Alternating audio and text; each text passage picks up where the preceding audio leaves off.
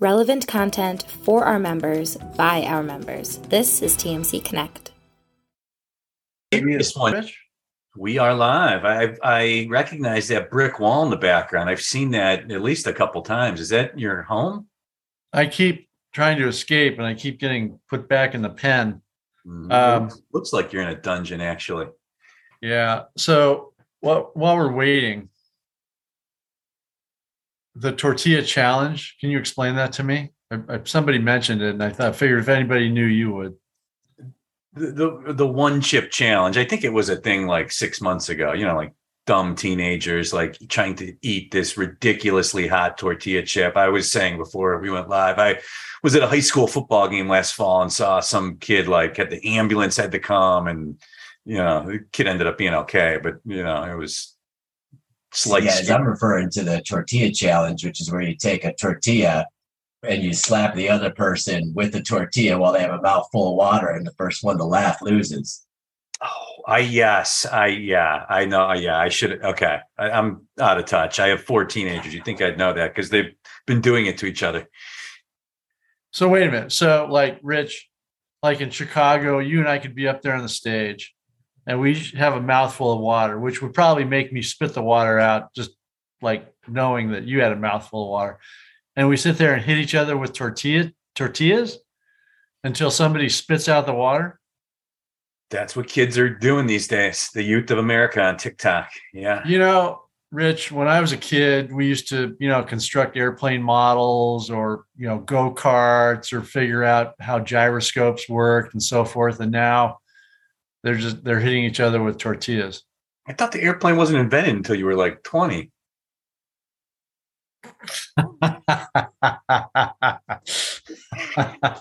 Happy Friday, everyone.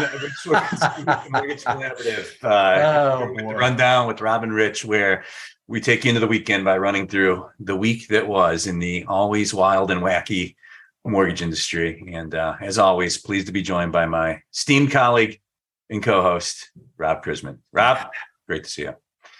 Great to be here. First old great joke. to be made fun of.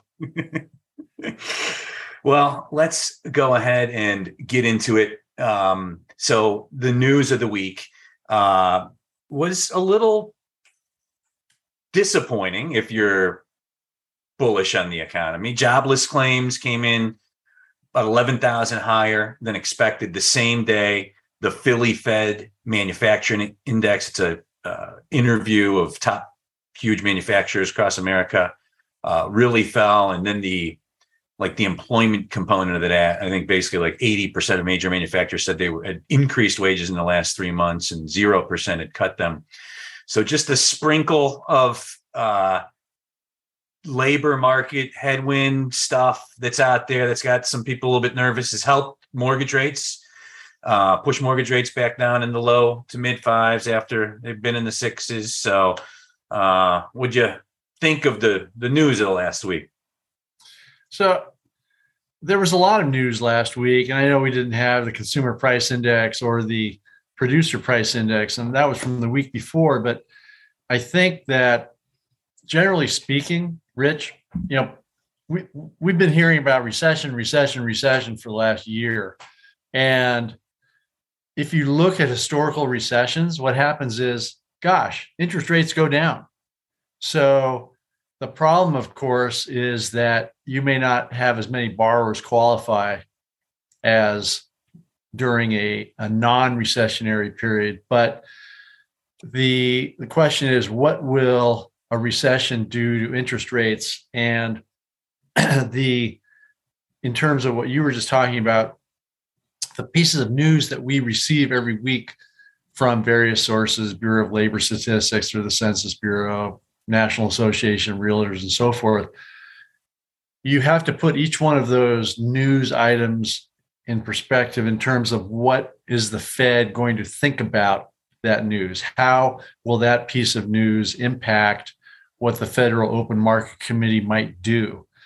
Right now they meet next week three quarters of another three quarters of a percent increase is is baked into the market and so if they come out with 100 that will have one impact if they only come out with 50 that'll come out the market will react differently. But overall, when we hear about this weak news, the the question is how will the Fed react to that? And that tend, that has been tending lately to push mortgage rates down. And sure, the curve is inverted, but you know there aren't a lot of mortgage companies that are offering you know overnight mortgages or one week mortgages or one year mortgages. It's impacting the intermediate arm prices relative to 30 year fixed rate mortgage prices, actually working for the benefits slightly of independent mortgage banks who have been behind the curve in terms of being able to offer some of these intermediate arm products. And so it's actually helping 30 year rates versus, you know, three ones or five ones, seven ones.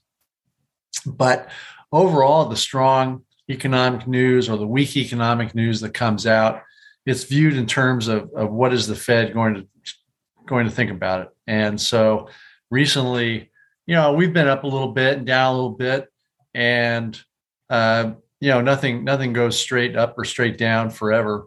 So, you know, the market seems actually more or less content right here.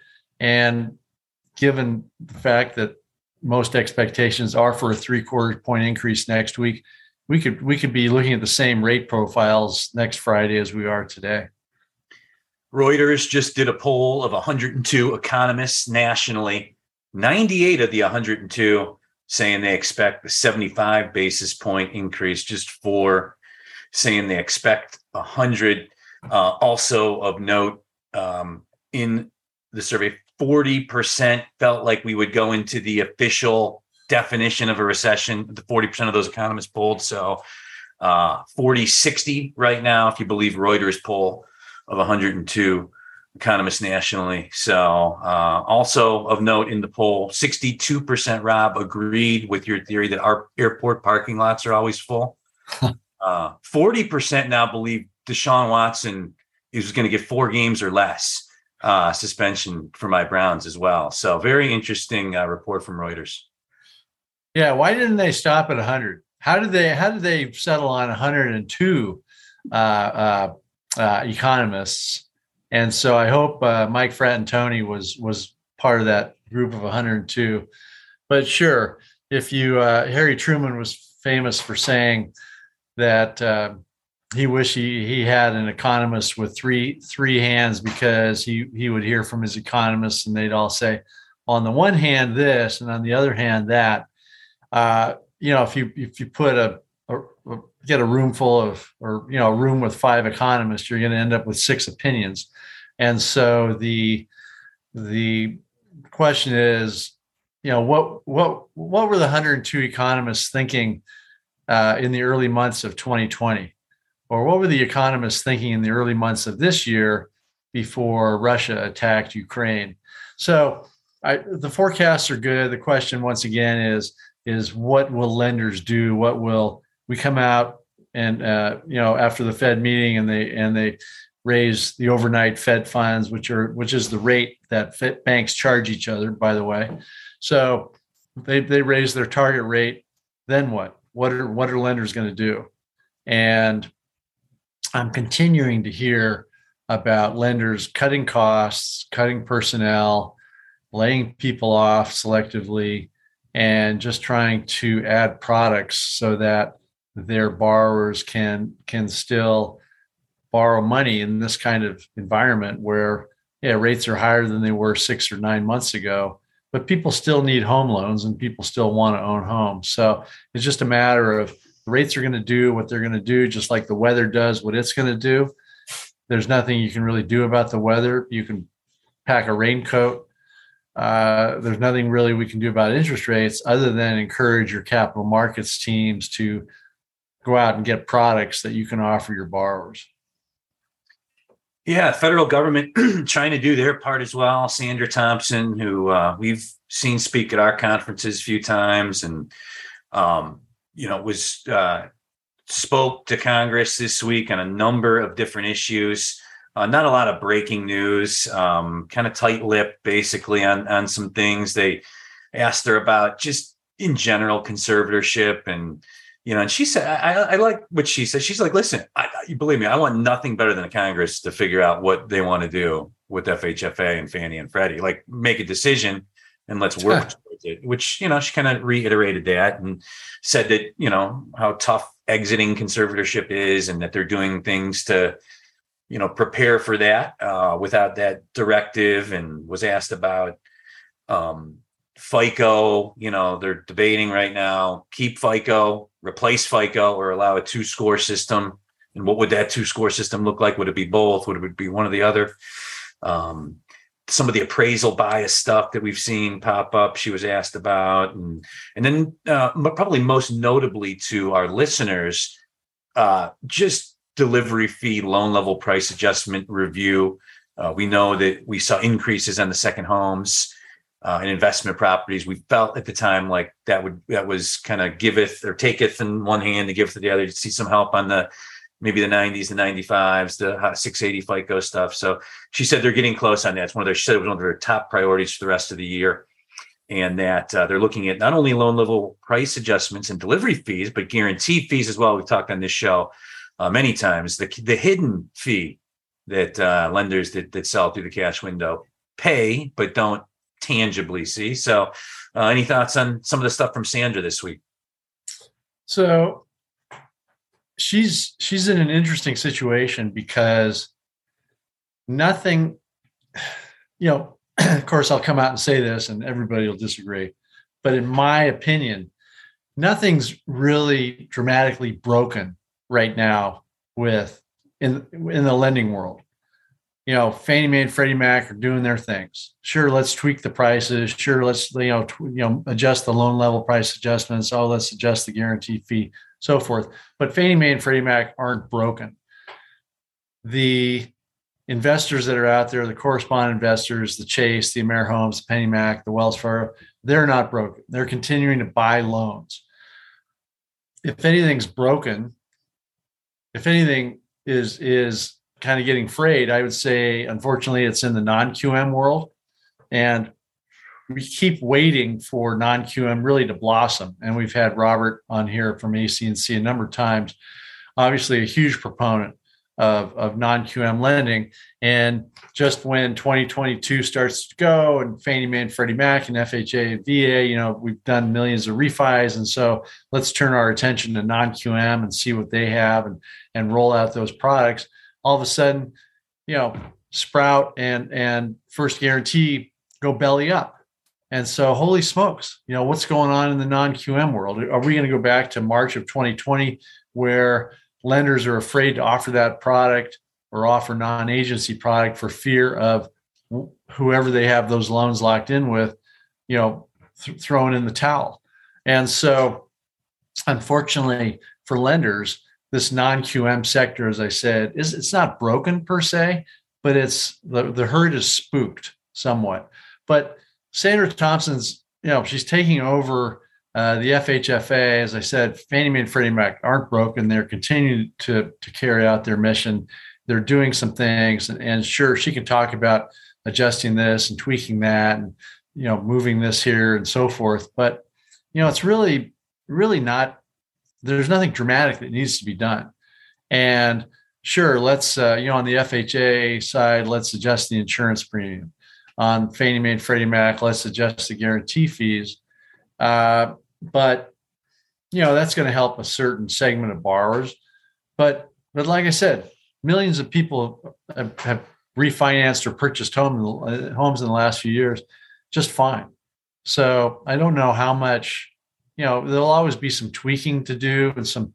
You know, let's let's figure out FICO and let's let's roll out a new credit something or other, or let's do this or let's do that. But all in all, I say as an industry, we're in pretty good shape. Great point. I mean, it's easy to be critical of things and to suggest improvements, but think about Fannie and Freddie under FHFA since they went into conservatorship in 2008. I would love to see the study on the amount of money that, like that, that is a news story. I think you'll see written soon in the next, you know, uh, because the amount of money that Fannie and Freddie have pumped into the federal government um, pretty without major since the meltdown in 08 i mean have been really government has been running mortgage largely in america and to your point it's a very liquid healthy market Um, you know, the markets, the international markets have strong confidence in uh, Fannie and Freddie, U.S. government-backed bonds. It's a huge part in why 30-year fixed rates were able. You can't have 30-year fixed rates at, in the twos, in the low twos, without great confidence in uh, you know, on the buyer side, on the mortgage for the mortgage bonds. So, um, yeah, I mean, think about it now. It's been, man, how long? 15 years since Fannie and Freddie have been in the conservation, and they've done a really good job just kind of facilitating the housing finance industry in America. And they don't get any credit for it ever. So, no, and in fact, you'll you in fact what we've seen from Fannie Mae and Freddie Mac are a the the employees of Fannie Mae and Freddie Mac are very hesitant and cautious about speaking out about their their current state or their direction. And then you also have a, a situation where the the private label securitization market has has uh, shrunk even. I think i read somewhere or somebody said june was the smallest month of private label securitizations that we've had in a couple of years and so, once again, you're as an industry, we're focused on Fannie Mae and Freddie Mac, and to some extent FHA and VA. And there's not a lot of, you know, I mean, they're continuing to to to to to do the things that they were meant to do. That said, I continue to field questions in emails from companies and individuals asking about down payment assistance programs, asking about renovation programs, construction to perm. You know, where can I get where can I get a good HELOC? Uh, who's you know who's good in jumbo? Who's got the hot hand in non QM? So loan officers and lenders are continuing to search for programs that are out there and in an effort to try to help their borrowers. But right now, uh, interestingly enough, I'm seeing, and there's uh, this is purely anecdotal, uh, that there are more for sale signs popping up in in my travels that I've seen than I've seen for quite some time, and so the the the all cash, you know, a couple months ago, everybody was talking about all cash buyers and also programs that lenders would roll out that simulated an all cash buyer. And they were they were all the craze like i say a couple months ago. Now uh, in fact I, I published tomorrow in my commentary a letter from a, a realtor who talks about seeing not only more for sale signs but fewer offers on each property.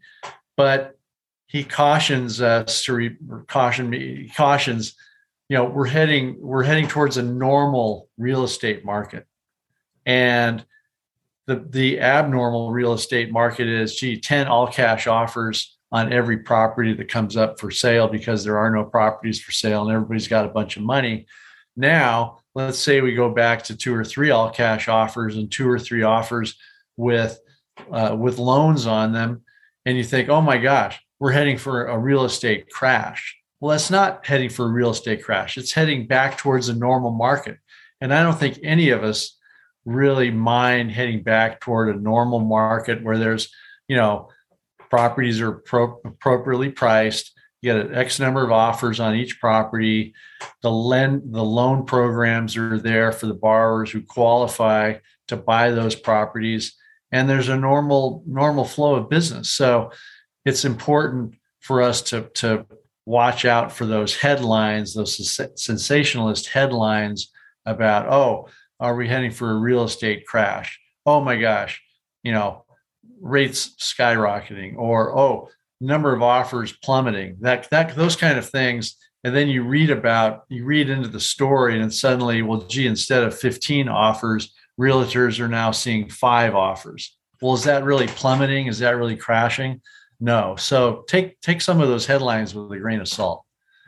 And the data backs up and is continuing to now back up your anecdotal observations just on listings uh, up again week over week, month after month. I mean, this has been a trend now. Uh, the headlines that I saw a couple different places this week were along the lines of uh, listings and uh, continue to increase, values not going down. I think, you know, this, we've been talking about it on this show for a while that, yeah, once more inventory starts to come on the market, it's not like you're going to see home values start to fall.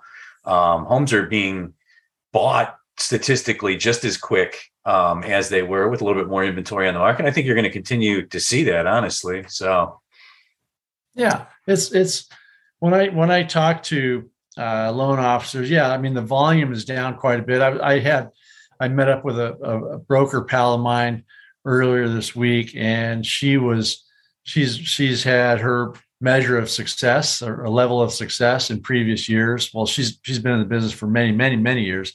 Rich, believe it or not, she's older than I am, and so it's like Methuselah. Uh, and so she said that uh, I, I, I, said, "What are you doing the rest of the day?" And she said, "Oh, I'm going to run some errands and so forth." And I said, uh, "Oh," I said, "How's the pipeline?" She goes, "I have no loans in my pipeline, zero loans in her pipeline." And I thought, "Wow, that's very telling." So even though we are seeing a little bit of a pickup of inventory in terms of for sale signs as you go down the street, the the lenders out there, the loan officers, they're you know things are definitely slow, and vendors have seen a slowdown. So uh, we could be we could be slow for a while. Then we're gonna you know before we know it, autumn will be here. Then winter, and it'll be like, all right, what's going on? And I know the MBA just released its forecast, its economic forecast, talking about mortgage rates and talking about volume. Did you have a chance to look at that or think about any of those numbers? I did not look at the MBA's latest forecast. What are they What are they saying on rates and final volume this year? Uh, rate basically rates could easily stay here, or or they they expect and and you know they laugh at their forecast just like people should laugh at forecasts, but they expect mortgage rates to be about where they are now at year end. Mm-hmm. So if you don't like these rates, tough, tough toodles. uh, you quote me on that. Uh, uh, a quick, quick, I have a quick funny story about that. Quick funny story. Says, uh, so when I was a little kid, my grandmother had a dog. We're going way off topic here. My grandmother had a dog, and she named it Toodles. And so one day I said, Grandma, you know, how, why did you name, why did you name her Toodles? And my grandmother said, because she looked like a Toodle, which is, you know, just looked like a Toodle. Well, good. There you go. I don't know what, nobody knows what a Toodle exactly is. But anyway, the, uh, the MBA thinks that rates are going to stay, they may not stay here for the rest of the year, but they'll, they'll end the year around here. And they predicted some, some pretty uh, I won't say drastic drops, but you know drops in production and uh, in terms of refis and purchases. So they scaled back on their volume estimates for 2022, and and that's what I'm hearing out there that things are indeed slow. So. This is the rundown with Rob and Rich. I'm Rich Swerbinsky with the Mortgage Collaborative, joined as always by Rob Chrisman. Got about 10 minutes left in the episode. And any questions, comments anyone has, feel free to put them in the chat or the Q&A. Had a question come in, Rob. Once things settle down a little, do you think that a third party could emerge in the future and fill the conforming and high balance conforming void created by Fannie and Freddie's changes with investor and second home loan rates, maybe a large bank or Wall Street securitization? I think at this point, we all would have expected that the private market would have stepped up a little bit more than it has to this point on second home, investor, high balance. My take on it all is it's just the value thing. I think because values have run up so much and you know, these loans are at 70, 75%, that just the buying community is a little tepid on the value and the collateral piece of it anytime you have a correction or a downturn, you know, the non-owner occupied stuff goes quicker and it's more costly to deal with. Any thoughts on that, Rob? So I think that's a very good question. And it, it ties into many things that we're seeing in the marketplace right now, namely, gee, why isn't there a market for arms? Gee, why isn't there above par pricing? And you have a situation where you have these mortgage companies, which are manufacturing plants for mortgages, and unless there's an outlet, unless there's a buyer for the for what we're producing at that uh, given price, then there's no reason for that mortgage company to offer it. Which is why banks and credit unions right now are really ruling the roost in terms of intermediate arm product because they have a demand for that intermediate arm product in their portfolios. But outside investors, the insurance companies, the pension funds, the money managers who are out there, they have a lot of options to go out and buy you know more not only mortgage backed securities but a lot of if you're a money manager you might be looking at you know european debt or treasury debt or junk bonds or corporate debt or whatever it might be. So they have options. If you have $100 million you don't have to buy $100 million of ginnie mae securities you can buy other things. And right now, the investor appetite for anything uh, that that relates to residential lending is tepid. I think that's a good word. Lukewarm, tepid. I think that they are nervous about paying over par. And going back to the question about second homes, you know, somebody going to step in and and fill the void. Well, who who would be the natural filler of the void? Is it going to be somebody like Chase or Wells Fargo or somebody like BlackRock, uh, Blackstone? Uh, who who you know, or is it going to be like a huge insurance company? And I'll tell you, Rich, a lot of my capital markets brethren who are out there are spending a fair chunk of time every week trying to find local banks and credit unions to buy products from it, from them.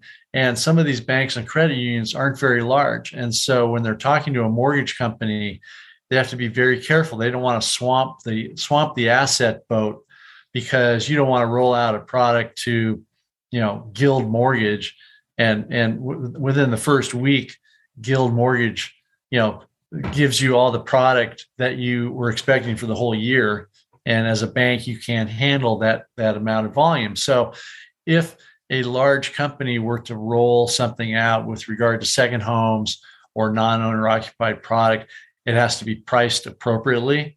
And maybe right now the risk appetite to your point the risk appetite the risk return the risk versus interest rate uh, uh, kind of teeter totter doesn't quite balance out. And so uh, I think there would be an appetite at some rate and some price, but right now, given the risk, given the values, given the alternatives that money managers have out there rather than buy residential mortgage bank and mortgage loans, um, it's just I just don't see us being quite there yet. Right. I mean, you could you could buy a treasury today that will pay you three percent and will not prepay for ten years and with zero risk, zero risk whatsoever. So you always got to like, like compare the baseline of a fixed income asset with no risk um, when you're starting to think about like why are mortgage assets performing this way in the secondary market. And I think you give a great explanation of how the people that buy those things look at it. So. And then, Rob, lastly, in the news, as you've been predicting for, for months now, a great piece written by The Hill I would suggest everybody if you just Google affordable housing, um, it's one of the one of the first one or two that comes up in the news feed. just about um, you're now see, starting to see some of the stuff that was put in the housing supply plan. Biden getting uh, transportation funds if you uh, apply to do things, and the uh, column just spoke to the real world impediments on the local level and some of the headwinds to some of this affordable housing stuff that uh, is trying to be done right now. So, I do you have a chance to to read through that at all? I'm not, but it's it's yeah. We've talked about it. Anytime you have, uh, you know, somebody like Dave Chappelle in his little Ohio town saying, "Well, if you're going to build how those 50 units near this comedy club I want to put in, well, I'm not going to put it in the comedy club." And you think, "Wow, okay, that's interesting." Or south of uh, south of San Francisco, the community of Woodside. Hey, let's build some affordable housing. Oh, wait a minute, that's mountain lion habitat. Um, there's a lot of hurdles, a lot, I wouldn't even, I mean, greater than speed bumps. I'd say hurdles that local communities and neighborhoods throw at affordable housing that just makes it very, very difficult. So, um, you know, I, I, think I mentioned several months ago, I met with a group of builders and they didn't even know how to spell affordable. so I, I joke, joke about that, but still it's a, you know, I, I just don't see a lot of traction there, unfortunately. our friend Jerry Howard, president of the National Association of Home Builders, that's been on the show before. He's he's going nuts right now. Uh, just yeah, really making a lot of headlines and uh, about the the impediments that the builders face. And we should bring him on again. We should. We should absolutely. It's uh, he, you're, you're definitely you're getting the unfiltered, uh, unfiltered raw responses from Jerry for sure. So, but. Uh, any big plans this weekend, Rob? I found another curry. I've been going through. I've just been. My whole family's been making fun of me. I've just been beautiful summer week in Cleveland. Been holed up in my office, just sorting through old baseball cards for like nine days straight now. It uh, it's been a blur. You know, that sounds like it's more enjoyable, especially uh, I don't know what the the the temperature's like in Twinsburg, Ohio, but uh, in some places, sitting in an air conditioned room or a basement, uh, going through those things actually sounds pretty fun. Plans for the weekend? I'm going to head down to uh, the Western Secondary. Which ah, we Dana Point. What's that? Dana Point, right? Dana Point. I'm on the board of the California MBA, and our board meeting is Sunday afternoon. So we're going to head down there for that. What about you? A little wiffle ball action? Uh, no, that's coming up in August. Um, I run the world's biggest wiffle ball tournament, World Series of Wiffleball.com. It's a fun event. But uh, no, this weekend, uh, son's birthday, mom's birthday, having some family over, and then uh, yeah, Sunday, uh, yeah, going to friends for some cook uh, house for a cookout. So any uh, out here in the newspaper, well, you can't pick up a newspaper out here, Rich, without seeing some story about uh, illegal wiffle ball weighting have you has that uh, has that crisis hit uh, Ohio yet uh, with the weighted weighted wiffle ball uh, issues?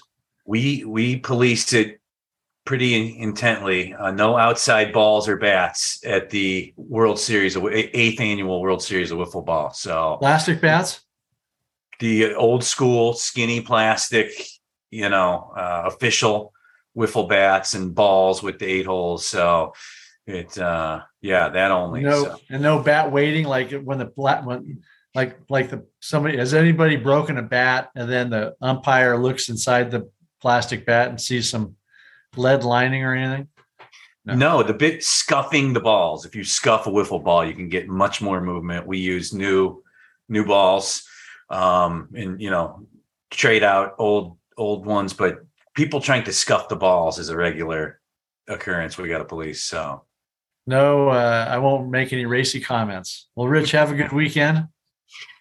Thank you, Rob. As always, enjoy the conversation uh, for our viewers. Uh, thanks for wrapping the week up with us. Find us on YouTube uh, about an hour from now. Uh, podcast, where most of you listen. Um, join us live Fridays, 3 p.m. Eastern. Go to mortgagecollaborative.com. You can sign up there. Uh, but until then, have a great weekend and next week, everybody. Take care, Rob. Adios. Adios.